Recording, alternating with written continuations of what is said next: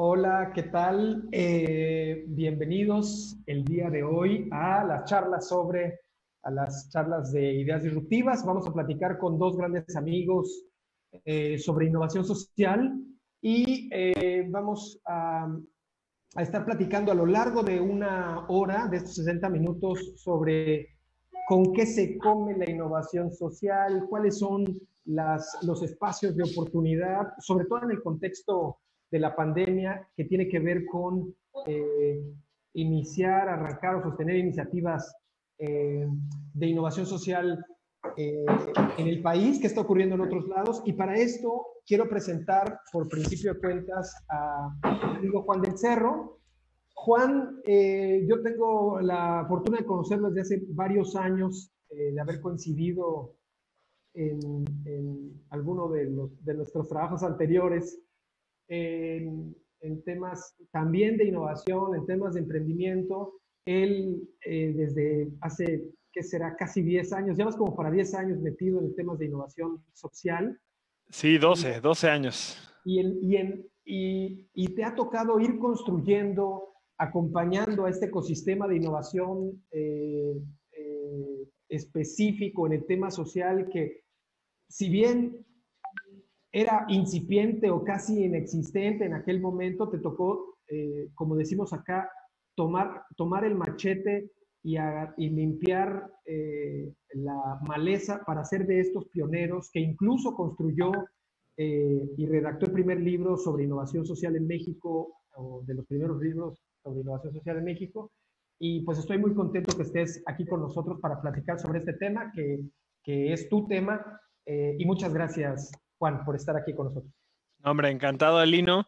Eh, he tenido la oportunidad de ir un par de veces a, a bueno, asumo que ahorita nos están viendo de, todos lados y de hecho pónganos en los comentarios de, desde dónde nos ven, pero ya he tenido oportunidad de estar allá en Tabasco contigo y con toda la comunidad de ideas disruptivas un par de veces, pero al menos ahora llegamos de manera virtual, así que feliz de estar acá.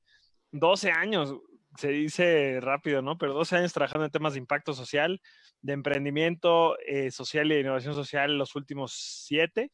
Entonces, este, hace un camino bien padre, con muchos aprendizajes y bueno, trataremos ahorita de compartir algunos de ellos en este ratito que tenemos. Buenísimo, Juan. Muchísimas gracias por acompañarnos hoy. Y también quiero presentar a Gerardo Anguiano, que es un amigo recién eh, que conozco, pero además que tiene una trayectoria impresionante en el tema de la innovación social, en lo que tiene que ver con eh, la contribución, el apoyo a otros. Tiene, eh, es una persona este, que cuando le pedimos, le pedimos su currículum para darle lectura, nos mandó un renglón súper breve, este, y eso da cuenta también de, de, lo que él es y lo que él hace. Y una de las cosas que a él lo distingue es que es eh, de, estos, eh, de estos superhéroes silenciosos. Yo así lo, lo, catalogaría.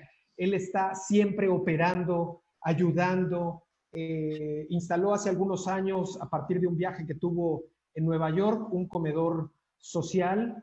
Eh, ya nos platicará más adelante sobre, sobre esta historia y hoy en día, a propósito de la pandemia, ha tornado sus esfuerzos y el esfuerzo de muchos de sus aliados, de eh, los Exatex, eh, los eh, distintos grupos este, empresariales y algunas personas que, eh, que no forman parte de algún gremio, algún sector, que están contribuyendo para la entrega y los apoyos de personas. Siempre que estoy hablando con él, le están entrando 25 mil llamadas de personas que le solicitan algún tipo de apoyo y él es de estas personas muy resilientes que toma, este, to, toma toda esta, este, eh, toma todos estos requerimientos, los canaliza con, mucho, este, con mucha tenacidad. Bienvenido Gerardo, muchas gracias por acompañarnos el día de hoy.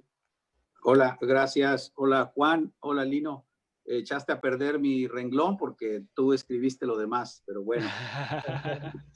Este, hola a quienes están escuchando, pues muy contento de estar aquí para aprender de, de gente que lleva tanto tiempo como Juan trabajando en, en, ver cómo mejorar la vida de otros. Eh, vamos a ver qué, qué podemos eh, compartir y que les pueda servir la experiencia eh, del camino nuestro y nosotros poder aprender de ustedes. Buenísimo, Gerardo. Pues, pues entrando en tema, cuando definimos los primeros cuatro temas con los que íbamos a iniciar estas charlas sobre ideas disruptivas, empezamos hablando sobre, eh, sobre innovación, el segundo tema, eh, innovación en el tema o en el contexto económico, es decir, cuál es esta recuperación, eh, cuáles son los retos que tienen las empresas, cuáles son los espacios de oportunidad que hay para los emprendedores. El siguiente tema que escogimos fue el tema correspondiente al movimiento MEI, que es un, es un tema que a mí me apasiona, con el que estoy familiarizado desde hace algunos años. Y en tercer término, eh, y en ese orden eh, lo, lo, definimos así, fue hablar sobre innovación social, que para mi gusto es eh, un nuevo modelo un modelo que, que, se recarga o que, o, que, o que hace uso de lo mejor de, o de todo esto que nos hace seres humanos, de la solidaridad, de la generación, del proceso de, de generación de valor, de la resolución de problemas sociales. Y justo a partir de la definición que nos da eh, Wikipedia, que es la innovación social es un término utilizado para referirse a un conjunto de soluciones innovadoras a problemas sociales. Eh, y, luego, y luego la propia definición de Wikipedia dice que lo que ha dado lugar a diferentes interpretaciones. Le quiero pedir a, Juan, que es además un experto y autor de libros de del libro de, y qué es la innovación social, que nos platique en qué consiste la innovación, qué es la innovación social en México y qué es lo que está ocurriendo en este momento, Juan. Y quiero decirles también un poco, explicarles el formato. Estas son charlas, así que en cualquier momento podemos intervenirnos entre nosotros, interrumpirnos, este, y podemos dar lectura también a lo que está ocurriendo en los chats. Me encanta, sí, buenísimo. Y eso, siempre me encanta. Eh, algo padre de esto la diferencia de estar en un panel o de una conferencia es que acá en live eh, podemos ir leyendo los comments de la gente, ¿no? Y podemos ir también haciéndolo como más dinámico. Em, pues mira, la verdad, creo que a mí me gustan las definiciones lo más sencillas posibles y creo que innovación social es básicamente encontrar nuevas formas de resolver problemas sociales, ¿no? Em, yo, yo, curiosamente, esto, llevo metido pues te digo, un tiempo en, temas de emprendimiento social, de impacto social, eh, y, en realidad nunca me he metido en temas de tecnología, eh, nunca me he metido, eh, o sea, conozco lo que sucede, ¿no? me parece padrísimo, pero pues yo soy cero tech y, y sé muy poco, ¿no? Entonces, algo que me gusta mucho aclarar es que la innovación social por supuesto que puede tener componentes tecnológicos, por supuesto que puede tener, ¿no? O sea, como que componer ahorita, pues con todo el boom de fintech en México, o sea, como que todas ese tipo de soluciones eh, o de herramientas se pueden involucrar. Sin embargo, al final del día, el bottom line, o sea, lo básico, básico, básico es encontrar nuevas maneras de resolver problemas sociales. Eh, curiosamente, hablabas tú ahorita, ¿no? De, las ideas que habían tenido para tocar, en, o los temas que, platicaron para tocar en estos temas. Está el movimiento maker, está, eh, está todos estos otros como movimientos tecnológicos. Y la verdad es que cualquiera de ellos se puede combinar con el impacto social creando innovación social. Este, la verdad, digo, ahorita me, me encanta y tengo muchas ganas de escuchar la historia de Gerardo, pero si en México, asumiendo, ¿no? Que en México antes no existía el modelo de comedores, este, comedores sociales que, él trajo, ¿no? Y entonces había, y hay gente que no tiene acceso a alimentos y que está quedando sin comer, y él se trae, replica un modelo de Estados Unidos acá, o de cualquier otro lugar del mundo, lo que sea, pues es innovación social, porque estás creando, estás utilizando herramientas que ya existen eh, de una manera distinta para resolver un problema. Y eso a mí, eso a mí es algo que me gusta mucho porque yo trato siempre de hacer esto y de compartir estos temas para que sean lo más accesibles para todos. Y con lo que menos me gustaría que se quede la gente es con que tienes que ser súper innovador y súper eh, innovador en términos de, o más bien súper tecnológico, digamos, para crear innovación social.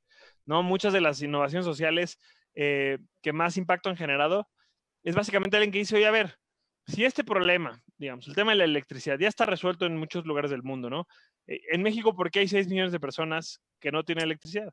Vamos a traer paneles solares que ya existen, que, ya se venden, que ya se utilizan en otros sectores, pero en el sector, del, en el sector rural de, extrema pobreza no existe. Vamos a traerlos, vamos a hacer, la innovación ahí es cómo lo haces accesible para la gente, ¿no? Para que lo pueda pagar alguien que gana, que vive con 300 pesos a, la semana. Em, y entonces creamos una solución que, para un problema, creamos una solución para un problema que antes nadie más había resuelto. Entonces, es la innovación social, ver qué existe allá afuera, qué tipo de herramientas, qué tipo de, de proyectos, de empresas, de soluciones hay, y enfocarlas a resolver problemas sociales que hoy nadie está resolviendo, o a que impacten a poblaciones que hoy no están siendo beneficiadas por ellos. Ese es básicamente para mí el, concepto de la innovación social.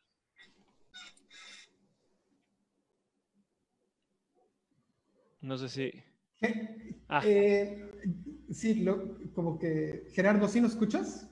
Sí, 100%. Cuéntanos, Gerardo, sí, y, en, las definiciones están las... Eh, eh, no es que no existiera la innovación social en el pasado, sino que ha cobrado relevancia, sobre todo el concepto, o hemos tendido a definir eh, la innovación de negocio, el emprendimiento este, económico o tecnológico, y hemos puesto en otra parte a la innovación social como la resolución eh, de problemas de carácter social o ambiental. Pero al final de cuentas, la innovación es innovación, sea social o, sea económica, o sea, de, o sea ambiental, o sea de, alguna otra característica. Eh, ¿cómo, Gerardo, em, cuéntanos un poco la historia de cómo descubriste esta vocación? Eh, tú eres un empresario, eh, eres ingeniero civil, fuiste un día a un viaje, ¿qué viste? ¿Qué hiciste? ¿Qué ocurrió? Ok, mira, déjate cuento primero tres puntos que quiero que me ayuden como una guía y los necesito ustedes como parte de este comentario. Primero, de lo que vamos a hablar es para todos. Nadie queda fuera. Segundo, es fácil. Y tercero y último, hay una pequeña trampa. Y eso quiero que me lo recuerden cuando termine de hablar este, en este segmento, que les diga cuál es esa pequeña trampa. Primero, ¿por qué es para todos? Bueno, creo que ya se ha visto y ahora con lo de la pandemia, pues en primera persona no hay un habitante, un terrícola que se pueda estar exento de los efectos de esta pandemia. Se ha visto que si el vecino tiene plaga, esa plaga puede llegar a mi jardín, que tengo que ayudar a mi vecino para estar protegido yo. También quienes hemos recibido alguna formación, en caso muy particular, estoy muy marcado por la formación del TEC, este, eh, pues también conocemos y reconocemos que tenemos un privilegio, por lo tanto, una hipoteca social que tendremos que pagar ya en la vida productiva. Después, eh, habrá quien, el, segundo punto que decía yo es, eh, es fácil. Sí, hay mucha gente que dice, oye, todo esto que está hablando Juan, que dice Lino, sí es para gente que le sobra el tiempo, para gente que le sobra el dinero. Yo que soy un, un simple este, Godínez, pues no, ¿verdad? No puedo. E, eso es totalmente falso. Es muy fácil este, innovar en, proyectos sociales y lo único que se necesita es empezar. Y, es una maravilla cuando involucras, por ejemplo, en primera persona a tu familia, porque entonces se vuelve ya una actividad familiar que los mantiene unidos y además están haciendo este, eh, eh, un servicio que les gusta, ¿no? Otra cosa que es mucha gente dice, sí, tú dices que es fácil, pero ¿qué se necesita? Bueno, en los negocios utilizamos muchísimo, sobre todo en el sector inmobiliario, que las tres cosas más importantes en bienes raíces son ubicación, ubicación y ubicación. Yo diría lo mismo también. En los proyectos sociales también tenemos tres cosas bien importantes. Liderazgo, liderazgo y liderazgo. ¿Por qué? porque muchas veces vas a tener que jalar la carreta solo y no puedes rendirte, porque el que funda un proyecto no lo puede abandonar aunque pase lo que pase. Cuando ocurren catástrofes y eventos como el de ahora, como la inundación que hubo también acá en Tabasco, eh, siempre la gente reacciona de dos formas. La mayoría reacciona únicamente con miedo, pero hay otras personas que transforman ese miedo en acciones y se ponen a trabajar. ¿Quiénes son unos y quiénes son otros? Pues todos podemos estar en cualquiera de los, de los, de los dos lugares. Ahora, hablando de qué es para mí, cómo empezó esta, esta situación, La verdad que es una historia bonita, por eso la, la platico, porque era un viaje, digo, ir a Nueva York no es algo que se hace todos los días. Estábamos en familia, muy divertidos, caminando en una banqueta cerca de la zona cero, cuando vemos en un letrero de una iglesia que decía, ¿tienes hambre? Y un horario en el cual podías ir a comer. Algo tan sencillo como una frase. Y esa pequeña frase que alguien puso ahí motivó una discusión familiar que duró el resto de las vacaciones y empezamos a caminar de regreso a Villahermosa. ¿Qué se necesita para eso? Y yo sabía que antes de hacer grandes planes, lo que se tenía que hacer era empezar. Y así fue. Hoy en el comedor se sirve este alimento para eh, casi 100 personas eh, solamente los sábados. Esto lo voy a explicar por qué este, y participa mucha gente. Es decir, eh, tiene un doble propósito, no solamente la persona que recibe el alimento, sino aquella persona que se acerca a, servir en el comedor, lleva una gran enseñanza eh, y una muy buena experiencia como ellos lo han expresado. Eh, las personas que llegan a servir son voluntarios que cocinan en su casa o cocinan en, algún lugar que ellos o son, a veces son equipos de trabajo, a veces son escuelas, a veces son familias. y hay un calendario donde nos organizamos y, ahí llegan. Y todos, hay una convivencia, la gente llega no solo por comida, también llega a veces por afecto, llega a veces porque ahí eh, encuentran un poco de consuelo, ¿no? Eh, y algo que creemos que eh, tenemos que trabajar todavía muy fuerte en este comedor es que la solidaridad que se hace vaya acompañada de una subsidiariedad, que hay una gran diferencia entre estas dos. No solamente dar el alimento, sino también dar un acompañamiento para que la persona pueda ir mejorando en su vida. Y por eso, alguna vez eh, platicaba yo, eh, ya pensando en que íbamos a tener esta intervención, lo platiqué con, con un amigo que, que, que hoy no, no pudo asistir, de que había una gran diferencia entre el servicio y el altruismo, pero yo quisiera dejar eso para un poquito más adelante. Eh, tu micro. Sí, ya, perdón. Oye, no se ibas a decir de la trampa. yo sí me acordé, yo sí me acordé. Bueno, muy bien, pues ya que dices de eso, ahorita te la voy a contar. Pero antes déjame decir por qué hablo de que hay una diferencia entre el servicio. A veces al servicio me gusta más llamarlo apostolado. Algunas personas eh, eh, eh, ligan que la palabra apostolado tiene una connotación religiosa. De hecho, sí la tiene, este es, los apóstoles, eh, era el trabajo que hacían. Pero podríamos hablar que es una palabra un poco ecuménica en la que tiene cabida cualquiera de los credos, ¿no? Pero también podemos utilizar la palabra servicio. ¿Y por qué es diferente el servicio al altruismo? Y lo voy a decir muy breve porque Juan quiere saber dónde está la trampa. Para mí, el servicio o el apostolado se fija mucho en la forma. La forma en que llevas el alimento, en que tratas a la persona. El altruismo siempre pregunta cuántos gramos tiene la despensa, cuál es el precio más bajo y cuánto alcance vamos a tener. Resultados, evidencia, comprobación, rendición de cuentas. Eso es altruismo. El servicio te dice persona a persona, el acompañamiento del, del, del, tanto de los beneficiados como de los voluntarios. Entonces, una persona que quiere trabajar en la parte social, tiene primero que estar muy claro si va a trabajar en el servicio social tipo apostolado o en el altruismo. Otra gran diferencia es, en el servicio social solo habemos voluntarios. En el altruismo hay salarios y también hay voluntarios. Otra cosa que he aprendido es que lo mejor que se puede hacer es sinergia. Y ahí en esa sinergia hay que ser muy abiertos. Ahí puede haber desde grupos de iglesia, de cualquier iglesia, puede haber fundaciones del empresariado, todo, este, inclusive puede haber ayuda del gobierno siempre y cuando no tengan la batuta porque ellos tienen otros fines, ¿no?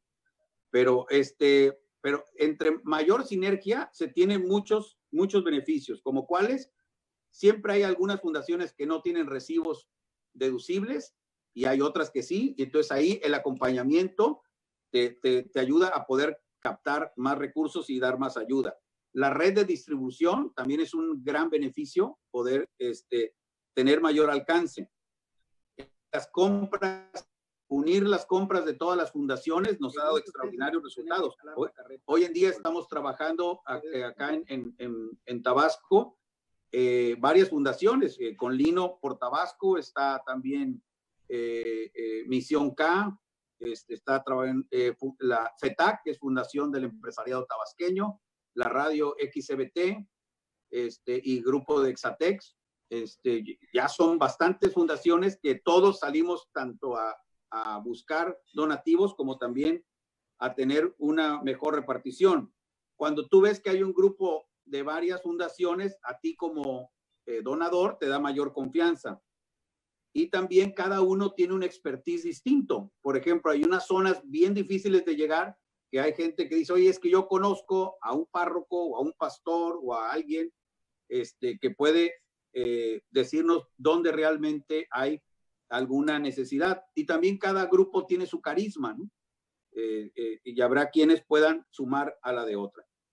La suma de experiencia siempre es buena en la sinergia. Y ahora sí me voy a la trampa. ¿Por qué hay una trampa? Porque el altruismo en, en, lo particular no me gusta mucho el mundo del altruismo en sí, crudo como es, este, por, precisamente por, por la frialdad de los números, que también entiendo que es necesario, y entonces ahí es donde la sinergia me ha funcionado. Pero la trampa es que muchas veces te quedas solo en un servicio social y tienes que perseverar y no, y no rajarse.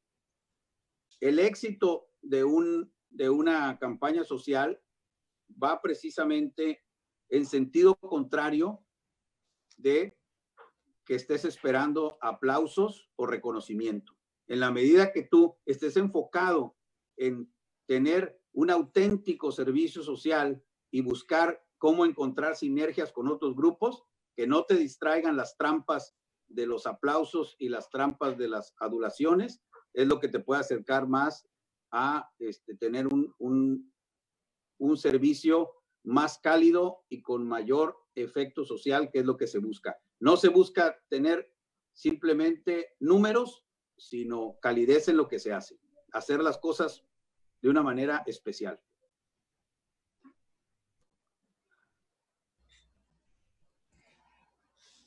Juan, querías comentar algo. Tienes tu micro prendido ya, ¿verdad? Sí, sí, sí. Eh, no, o sea, nada en particular. Digo, hay, hay varias cosas que, que, este, que dijo Gerardo que me parecen muy interesantes. Este, yo, yo en, en, los años en los que he trabajado he estado en esto desde diferentes trincheras. Eh, trabajé, ¿cómo se llama? Bueno, de entrada, pues estudié toda la vida en colegios religiosos, ¿no? Eh, católicos, entonces me tocó, pues muchos años, este, escuchar, leer, aprender acerca de, pues de muchos de tus conceptos, ¿no? Como el, como el apostolado y demás. Ahorita estaba recordando mucho de eso. Em, sin embargo, también creo que como dice Gerardo, pues ha evolucionado, ya, ya eh, hay mucha gente que trabaja en esto sin, sin, sin que tengan ningún tipo de vínculo religioso, ¿no? Estuve muchos años trabajando en las organizaciones de la sociedad civil, eh, donde se parecen un poco más, ¿no? A lo que, a lo que estamos escuchando ahorita.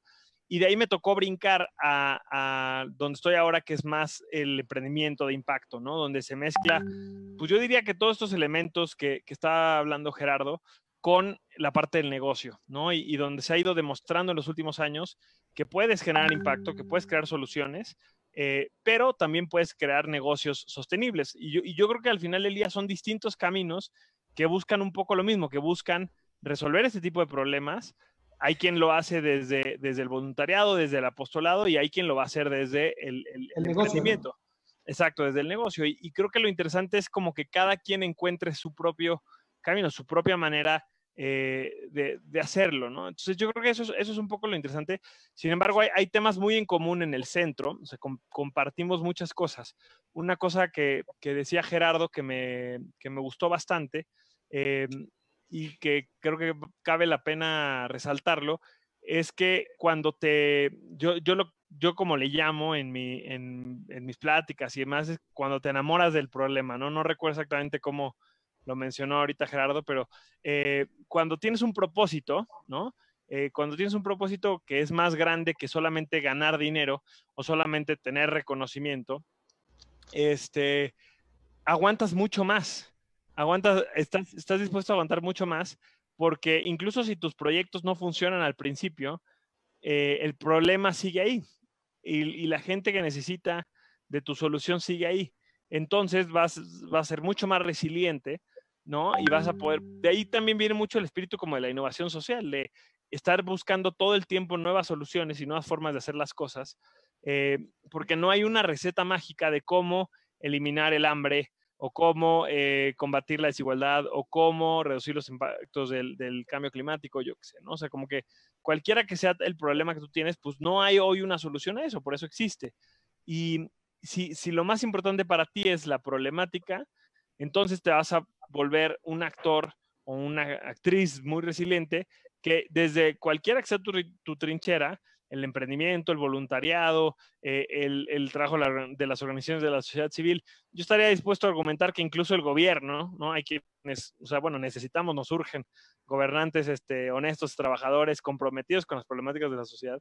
Cualquiera que sea el camino que tú decías tomar, eh, si, si tu foco es el problema o el compromiso, vas a estar dispuesto a aguantar. A mí, a mí Lino, me parece, y no por hacerte la barba, pero tú eres un excelente ejemplo, güey. O sea, tú te metiste a un tema que, que, te, que, te, emociona muchísimo, que te apasiona mucho, que es el tema de las tecnologías makers, ¿no? Y no es lo único que haces, pero es una cosa que te apasiona un montón. Y no hay un camino claro de cómo hacerlo, de cómo crear un negocio. Yo me acuerdo, no sé si todavía sigue el camión, eh, el camión con el laboratorio maker, ¿no? Que, que, tenías, o sea, te aventaste a hacer algo que no, que no existía prácticamente en México, eh, en ningún lugar. Fuiste de los primeros players y, y la verdad es que si te hubieras metido en eso por la lana o por el reconocimiento, por las razones incorrectas, ya lo hubieras dejado hace mucho tiempo, ¿no? Si Gerardo se hubiera, se hubiera metido a construir el, eh, a crear el, el, el comedor, ¿no? Por, por lo mismo, por, un, por una ganancia sencilla, este, pues la verdad es que ya la habría dejado hace mucho, pero como nos apasiona lo, la problemática que queremos resolver, como nos apasiona el, propósito, a mí me gusta mucho la palabra el propósito, eh, eso es lo que nos motiva y eso es el motor de la innovación social para mí, ¿no? El, tener un propósito claro. De hecho, hay un nuevo movimiento que, conozco poco, la verdad, pero recién me he estado metiendo un poquito más. Entrevisté a uno de los promotores en México que se llama el capitalismo consciente, que justamente habla como de una nueva versión de un capitalismo no rapaz, no que pone la utilidad al centro de todo, sino que busca combinar la generación de ingresos, las utilidades con el impacto. Y uno de los principales este, pilares de ese capitalismo consciente es el, liderazgo con propósito. ¿no? Entonces es, combinando esto que, que, decía Gerardo, que creo que se tiene que volver la bandera sí o sí de todo mundo que quiera crear o aportar la construcción de un país más justo, de un planeta más sustentable, cualquiera que sea tu cancha, eh, un, como decía Gerardo, un, liderazgo sólido con un propósito claro van a ser tu principal arma para ser lo suficientemente resiliente o como decimos más coloquialmente, aguantar vara lo más posible hasta que puedas encontrar la manera de hacerlo sostenible, de hacerlo a largo plazo y de verdaderamente resolver el problema. Por aquí veo que hay unas preguntas en el chat. Me gustaría ver si puedo. Sí, dale, vamos a darle lectura, eh, Gerardo. Tú dale, tú dale. A ver, dice Guadalupe, buenas tardes Guadalupe, dice Gerardo, ¿cuál ha sido la experiencia más difícil que hayas vivido liderando tu proyecto que nos pudiese funcionar a los jóvenes universitarios? Bueno, Guadalupe, pues primero que nada, felicidades porque desde que tienes la inquietud, eso es un, eh, un signo muy positivo, ¿verdad? Todos tenemos una hipoteca social porque somos muy privilegiados, especialmente los que tuvimos la oportunidad de ir a la universidad.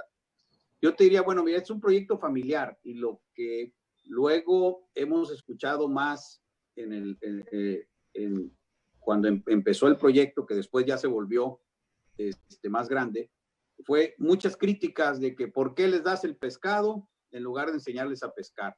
Yo creo que esa frase la he escuchado unas 700 mil veces este, principalmente de gente que ni siquiera da el pescado ni tampoco enseña a pescar. Entonces, lo que, lo que tiene uno que hacer es, como dije, esto es para todos, es fácil, pero hay una trampa. Tienes que aguantar la crítica, aguantar vara y emprender. Y emprender es arrancar. ¿Arrancar cuándo? Ya. Yo admiro muchísimo algunas empresas como, no sé, inclusive compartamos u otras que han este, innovado en el emprendimiento social, que además es negocio, ¿no? Este, eh, qué bueno que se pueda hacer eso, pero no, no tienes que ver las grandes ligas como, como algo muy difícil de alcanzar. Empieza y empieza este fin de semana. Ponte un día. de acuerdo. Y, y, también decimos que por qué los sábados, les decía hace rato, ¿por qué solo los sábados? Pues justamente por eso. Y esto, y con eso voy a contestar a Lucy, dice, ¿por qué es necesaria la solidaridad en un proyecto? ¿Realmente es necesario para brindar un buen servicio social, voluntarios, fundaciones, etcétera? Mira, la solidaridad nos, nos nace a todos los niños comparten sus juguetes desde que ni, no saben ni hablar y ya están compartiendo sus juguetes. Lo que pasa es que la solidaridad no basta, no basta. Inclusive puede llegar a ser cruel una solidaridad. Si tú, decía una señora una vez, no, pues yo soy buena porque llevo 20 años alimentando a esta familia pobre. Pues le has partido el queso 20 años a esa familia sin darle la oportunidad de mejorar ser solidario sin ser subsidiario, eso es un error. Entonces aquí el reto, Lucy, es eso, la palabra subsidiariedad que la han utilizado muy mal en los gobiernos para decir, te, te subsidio, ¿verdad? Pago por ti. No es eso. La palabra correcta de subsidiariedad quiere decir que el mayor ve por el menor durante un tiempo corto hasta que el menor se mejore. Y eso significa empatía, acompañamiento, involucrarte. No solamente llegar y darles algo, eso es fácil, sino es meterte a mejorar la vida. ¿Qué es mejor? ¿Un comedor comunitario o una escuela de, oficios? Por supuesto que una escuela de oficios. Pero un comedor es mejor que no empezar. pero, pero, además yo te diría, o sea, mira, yo cuando, cuando empezaba con esto, incluso cuando me cambié del, del, mundo más filantrópico al mundo emprendimiento, o sea, como que siempre eh, tenía como esa visión de, no, es que es el, el, el, desarrollo sostenible es mejor que el, que el asistencialismo, ¿no? O el emprendimiento es mejor que la filantropía. Pero te voy a decir una cosa, la verdad es que con las cosas como están en el mundo, se necesitan de todo, se necesita de ambos, ¿no? O sea, necesitamos, claro, necesitamos planes de desarrollo a largo plazo, eh, necesitamos eh, eh, organizaciones de trabajo profundo que, que, vayan a la raíz de los problemas, pero también necesitamos que la gente no se muera de hambre. ¿No? O sea, la gente que come con... con, con matarle la vaca, la vaca. O sea, como que quizás la gente que va contigo el sábado lleva tres días sin comer, ¿no? entonces, como que la verdad, por ahí preguntaba eh, Shirley, ¿no? Que cómo podemos empezar los jóvenes. O sea, empieza con lo que tengas ahorita, con lo que puedas. Idealmente encuentra un problema que, te gustaría resolver y haz lo que tú puedas con lo que tienes ahorita. Y creo que eso es también muy, o sea, una característica muy importante de la innovación. El, el peor enemigo de la innovación, del impacto social es, te diría dos, el miedo a que no funcionen las cosas, ¿no? Y dos, la expectativa de que tienes que hacer algo muy grande para que sea importante. Exacto. ¿No? Entonces. Lo que tienes que, hacer es empezar. Empieza en tu cuadra, empieza con tu vecino, empieza con tu familia, pero empieza, empieza hoy. Y eso te va a llevar a cosas, o sea, que ni te imaginas. Yo, yo la verdad, me creí que al cine. O sea, si, si, yo, si yo hubiera seguido por el camino que tenía cuando entré a la universidad, pues hoy no sé si estaría grabando la segunda parte de Godines contra Hipsters, o no sé cómo se llama la película, ¿no? Eh, eh, pero un día, un fin de semana, me invitaron a construir casas en una organización que se llama Techo. Y dije, bueno, pues no pierdo nada, voy dos días, va a estar entretenido, el domingo estoy en Un techo para todos. Con, exacto. Y de hecho, de hecho, mi segunda construcción fue en Tabasco, by the way. ¿Ah, sí? Eh, fue porque fue justo en el 2008, después de las Ya se cayó. no, ¿cómo crees? Espero que no. En, el, municipio de Victoria. Eh, ¿Victoria? El municipio de Victoria, no. En la comunidad, la comunidad se llama Victoria. Ahorita, ah. ahorita me acuerdo del municipio. Pero eh, justo de las, que, de las que fueron afectadas en las inundaciones del 2017-2018. El punto es que fui un fin de semana a construir eh, aquí a 40 minutos de mi casa y ir a esa construcción que nunca había clavado un clavo en mi vida ¿no? Y en un fin de semana levantamos una casa eh, para una familia que antes dormía en el piso de tierra. Ese fin de semana me cambió la vida y ahora llevo 12 años trabajando en esto. ¿no? Y, he tenido muchos errores, he fracasado un montón de veces, pero también sé que con mi trabajo he cambiado la vida de mucha gente. No es como que eliminemos la pobreza del país, pero sí hay gente como, por ejemplo, Juana, la, señora de esa primera, de esa primera, em, ¿cómo se llama? De ese, de primer fin de semana, pues que ahora tiene una casa, que antes no la tenía. Entonces, haz lo que sea. O sea, mucha gente cree que para emprender tienes que tener una pasión súper clara no, y dónde, me preguntan mucho, oye, ¿dónde encuentro, cómo le hago para encontrar mi pasión? Y mi respuesta es, sal a buscarla. Sal a buscarla haciendo lo que puedas, haciendo lo que esté a tu alcance, porque es la mejor manera de trabajar. No sé si el comedor ahorita esté abierto los fines de semana.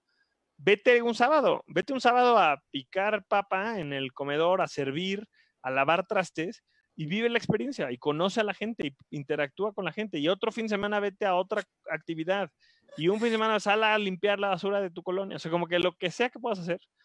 Y de ahí van a venir, de ahí van a venir los siguientes pasos. Tú solito, tú solita vas a ir construyendo el, camino.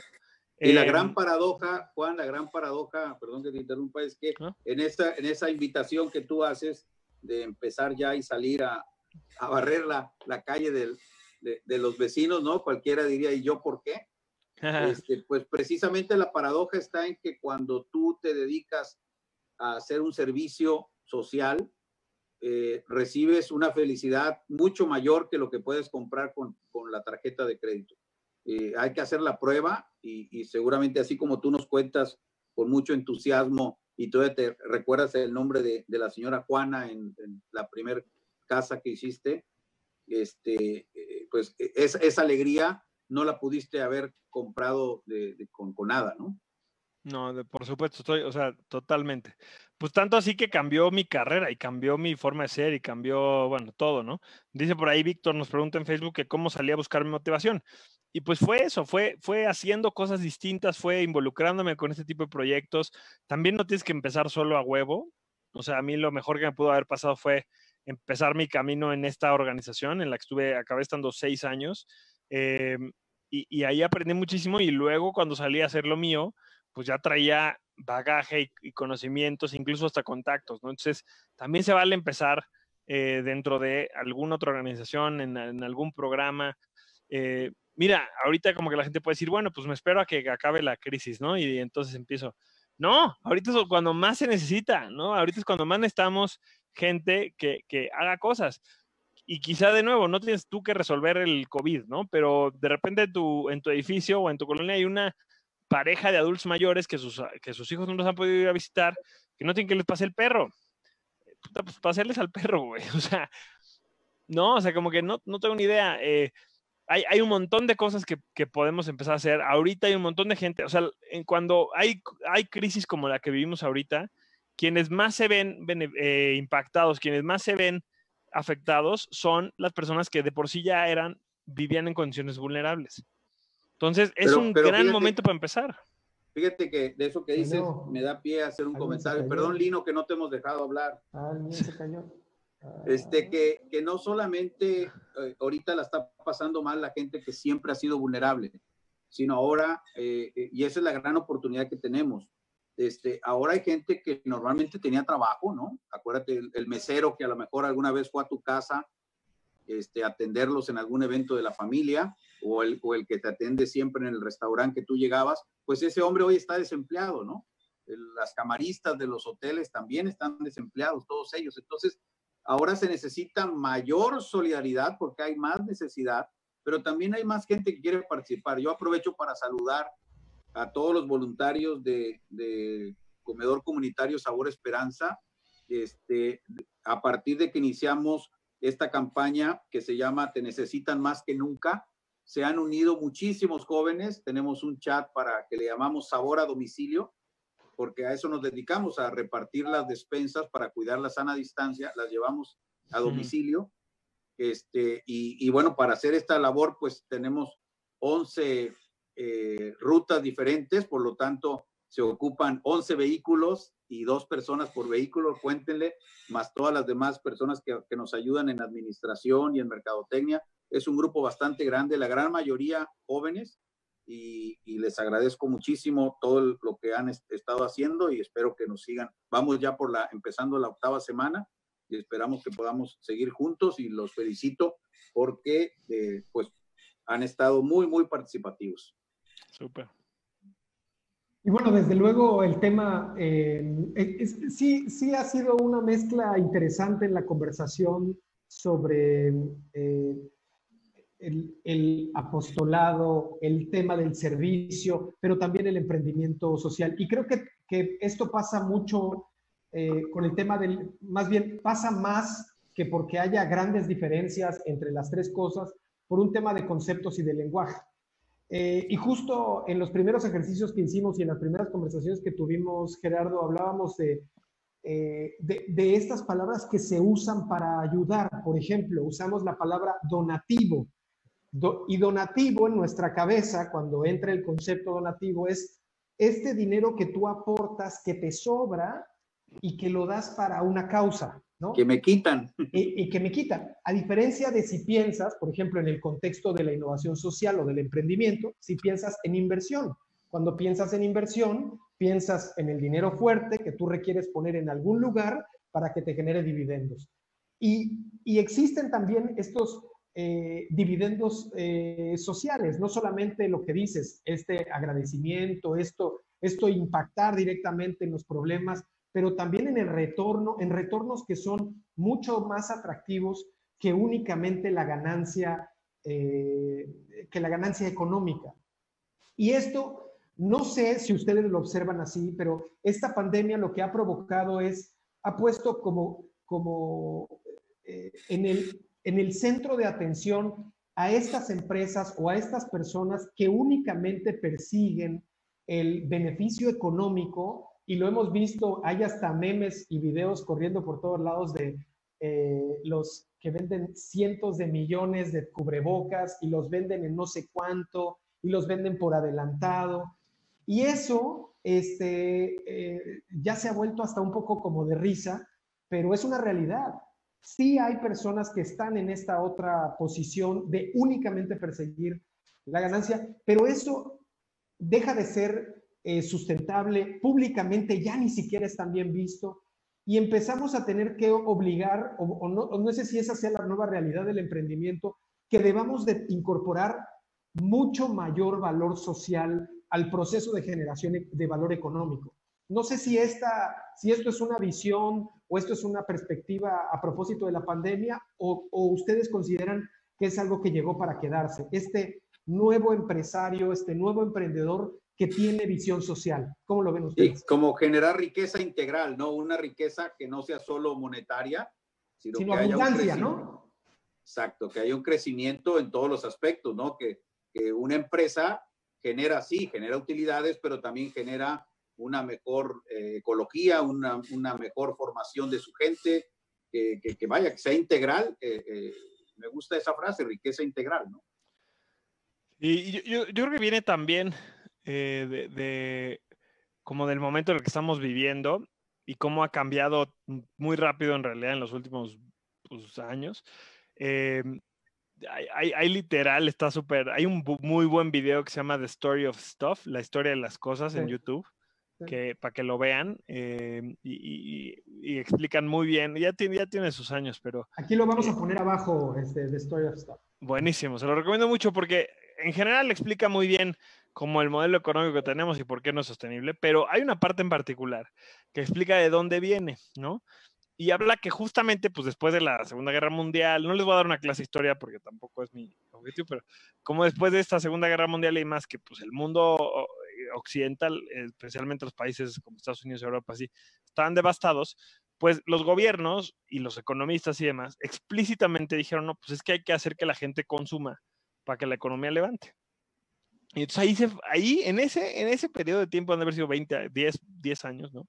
Se, se, definió lo que sería nuestra economía y nuestro modelo económico y nuestra mentalidad, pues hasta el día de hoy. Bueno, no sé si hasta el día de hoy, hasta hace algunos años, que era, pues lo único que te va a hacer feliz es que consumas más y si consumes, pues casi, casi que estás haciéndole un bien a tu país, ¿no? O sea, y esa es la forma de pensar gringa. Eh, y que obviamente pues se nos ha mermado a todo el mundo, ¿no? Un eh, patriota consume en alta. Claro. Y, ahora, o sea, ¿qué pasa? Pues ahí venía saliendo un problema y lo que necesitaba era reactivar la economía. ¿Qué pasa? Que ahora eso pues ya somos más y consumimos cada vez más y es más desechable y es menos sostenible, llegamos a un punto en el que pues ya no da, o sea, ya no da el mundo para, para seguir así. Entonces, hoy yo creo que tenemos dos factores que son muy distintos. Uno, que los problemas sociales son cada vez más grandes, ¿no? El tema del medio ambiente, por ejemplo, ya es literal, ya estamos, ya tenemos el tiempo contado como raza, como especie, perdón, como especie, no como, como, especie, ¿no? Eh, eh, porque el mundo aquí va a seguir, nosotros no sé. Eh, tenemos el tiempo contado porque los recursos nos van a acabar, ¿no? en el mar ya no va a haber peces, nos hemos echado como al 60% de las especies animales, etc. Este, la, inestabilidad social también está a dos de, explotar o ha explotado ya en muchas ocasiones en diferentes lugares del mundo. Entonces, uno, de los problemas son mucho más graves de lo que eran hace tiempo. Y dos, este, sabemos, tenemos el acceso a la información, ¿no? O sea, si, si hoy pasa algo en un poblado en México, se enteran en, se enteran en Shanghái en cosa de minutos, ¿no? Si ahorita explota una planta o se contamina un río en Rusia, pues nosotros vamos a saber por, por esto, ¿no? Entonces, eso que ha hecho que pues ya la gente empieza a cuestionarse las cosas. O sea, porque a ver, ya nos, vamos, nos vamos a quedar sin planeta, ¿no? O hay un montón de gente que está viviendo en conciencia de pobreza, o hay un montón de violencia de género, que por cierto además crece muchísimo en, tiempos de cuarentena.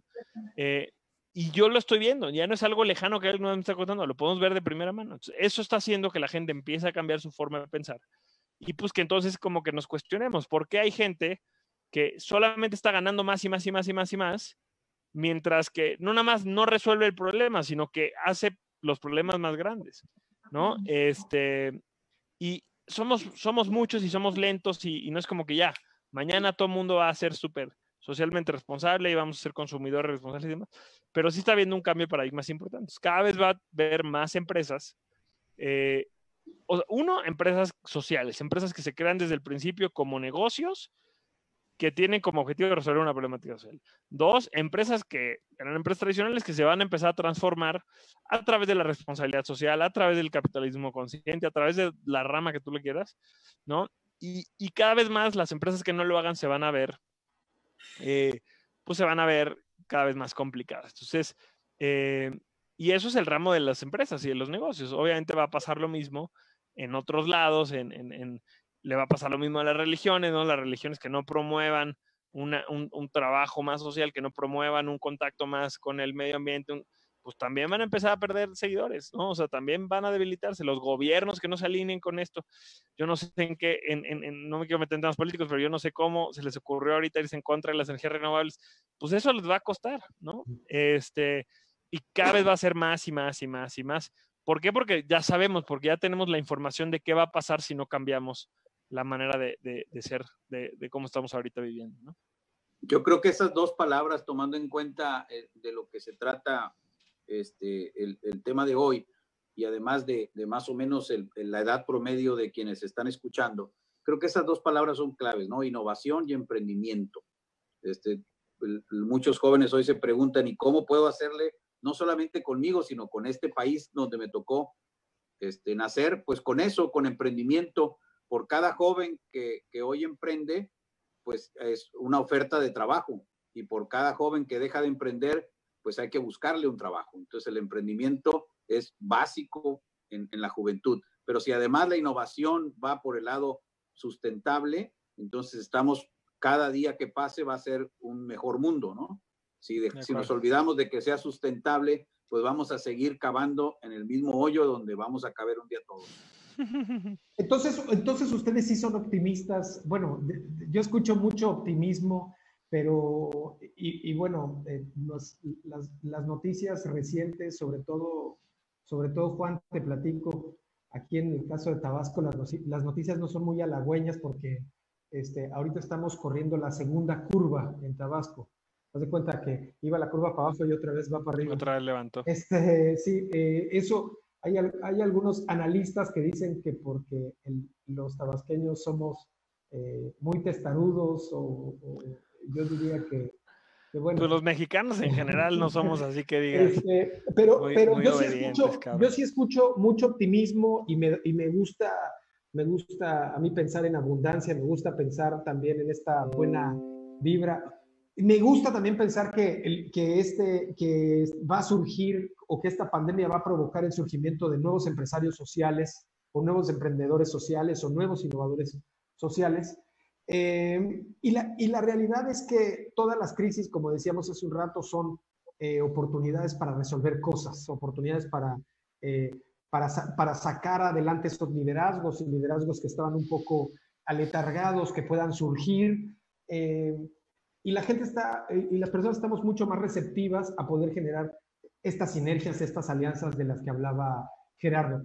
Un, poco para ir cerrando, ¿qué consideran ustedes y qué pudiéramos a los que nos están escuchando, eh, cuál, es, cuál sería esa ruta de, o esos consejos o esos tips que pudiéramos compartir, e, ese 1, 2 y 3, para poder, eh, si ya definimos que la innovación social es la solución de problemas sociales de, de una perspectiva sociales o ambientales, desde una perspectiva innovadora, este, y con un modelo de sustentabilidad, si ya definimos eso, ¿cuáles serían esos tips o el 1, 2 y 3 para poder dar, arrancar una iniciativa de innovación social en este momento? No, no, no post-COVID, sino en este 21 de mayo que estamos en la cresta de la, de la, de la ola este, de la pandemia que no podemos salir o que no deberíamos de estar saliendo,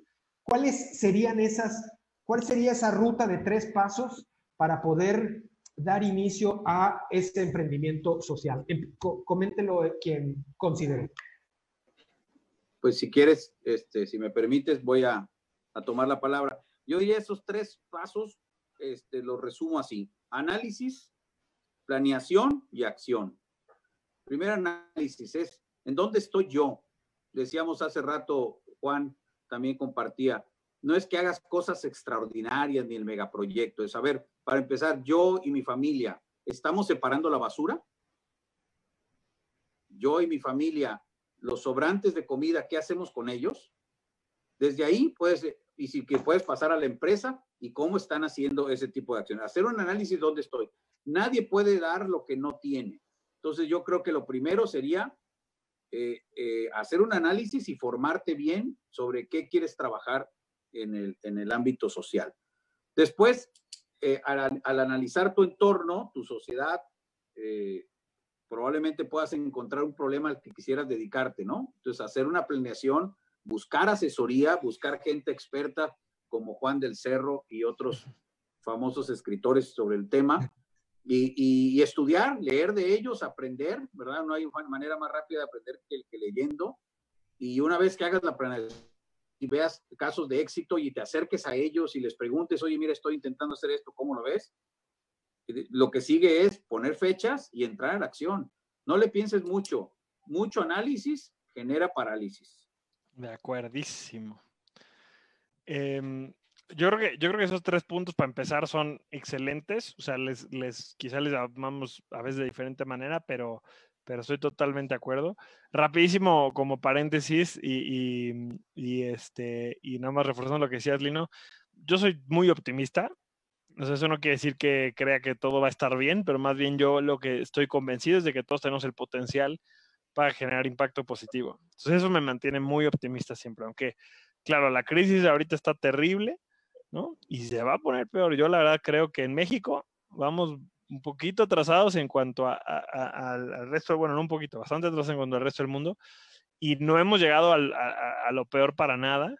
Eh, sin embargo, dentro de todo eso, pues estoy viendo, veo todos los días lo que la gente está haciendo para pues, tratar de mitigar y tratar de poner de su parte, y eso es lo que me deja muy optimista, ¿no? Entonces, bueno, si ya regresando, y, no voy a dar tres pasos porque pues ya Gerardo los dijo, pero yo agregaría eh, agregaría uno, agregaría un cuarto paso que es, ya que, ya que hiciste un análisis, ya que tienes un problema, ya que te empapaste, ya que viste, ya que sabes que hay, ¿no? Ya que hiciste un tipo de planeación, ya que empiezas a trabajar, te diría, agregaría uno cuarto, un cuarto que es comparte con todo mundo que puedas lo que estás haciendo, tus planes, tus ideas, sobre todo con el objetivo de que cuando compartes las ideas y compartes lo que estás haciendo, uno, más gente se suma, ¿no? Hay mucha gente siempre que va a estar abierta a participar. Seguro, Gerardo, cuando tú empezaste con el comedor, bueno, ahorita nos lo contabas, ¿no? Tienes un montón de gente que se suma a cocinar.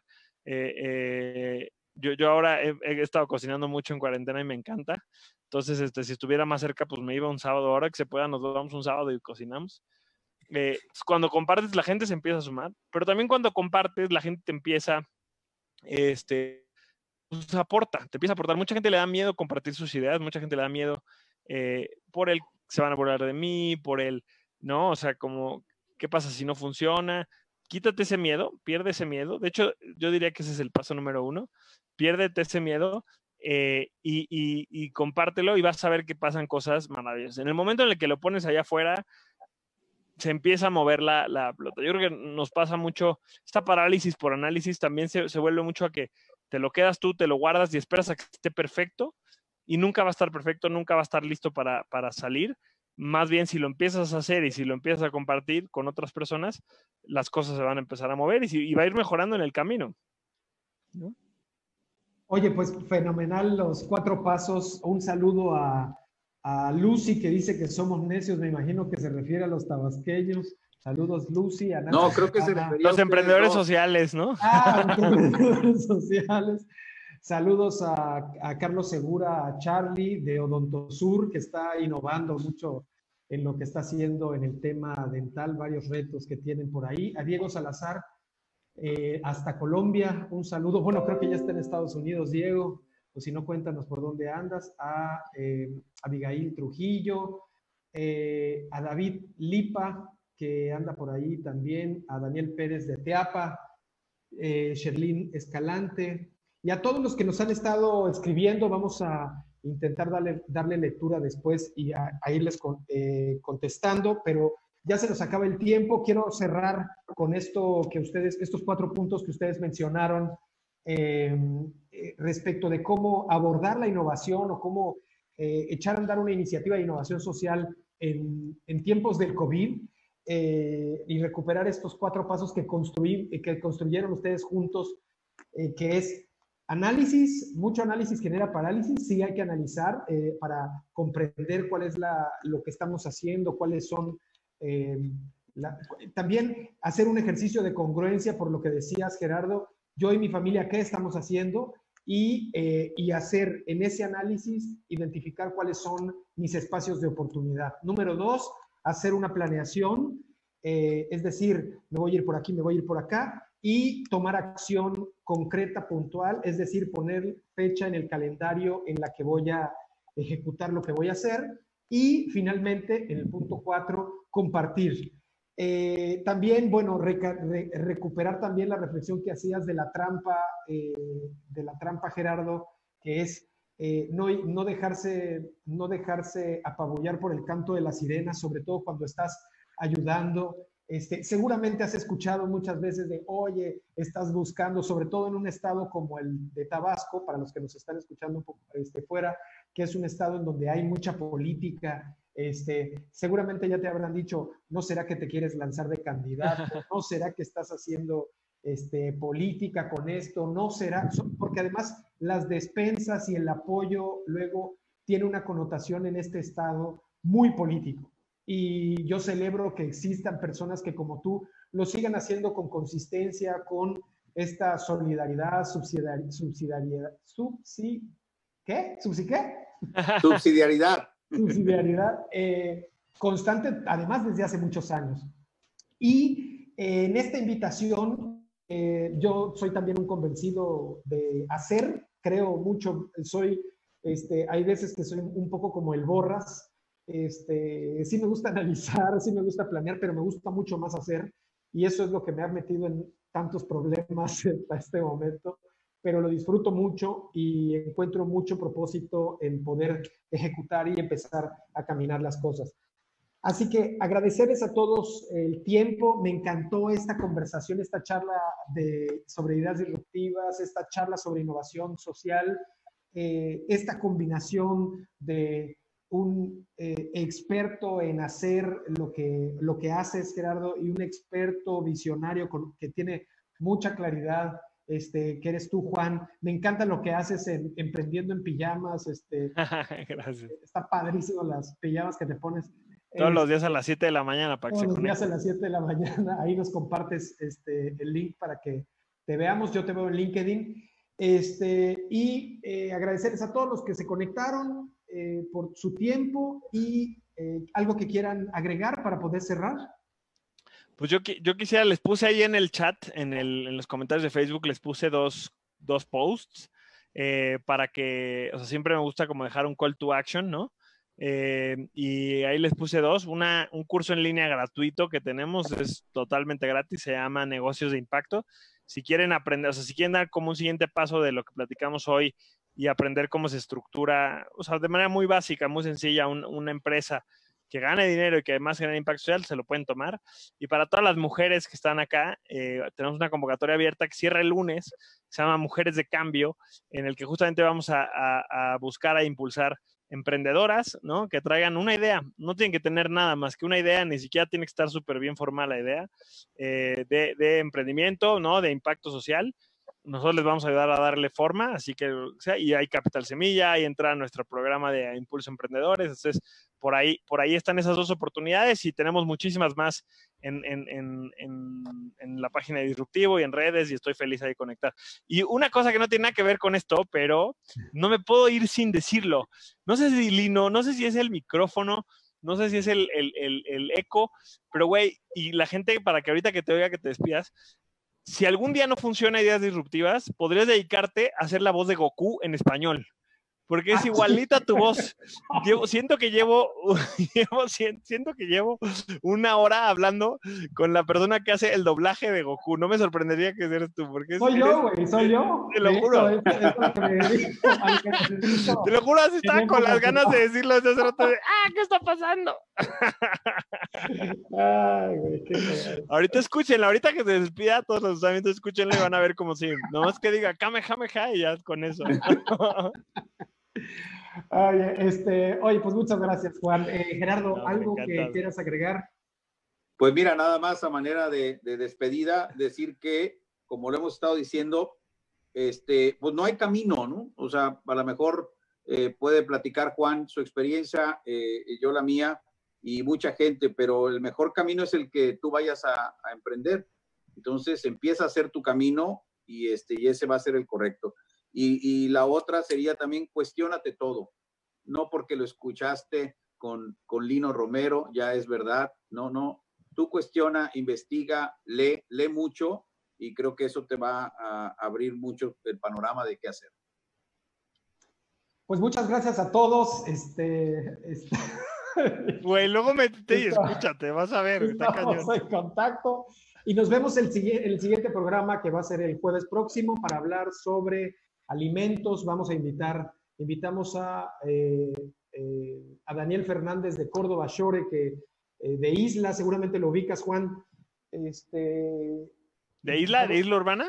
Isla, no, Isla, es Isla, es, están en Zoom con Marcus. Bueno, Isla. Es una empresa padrísima este, de, de Daniel y de Victoria. Y vamos a hablar también con Abigail, vamos a hablar este, de muchas cosas que tienen que ver con alimentos, alimentos del futuro y ese tipo de cosas. Eh, gracias a todos y nos vemos. Hasta la próxima. Hasta luego. Bye bye.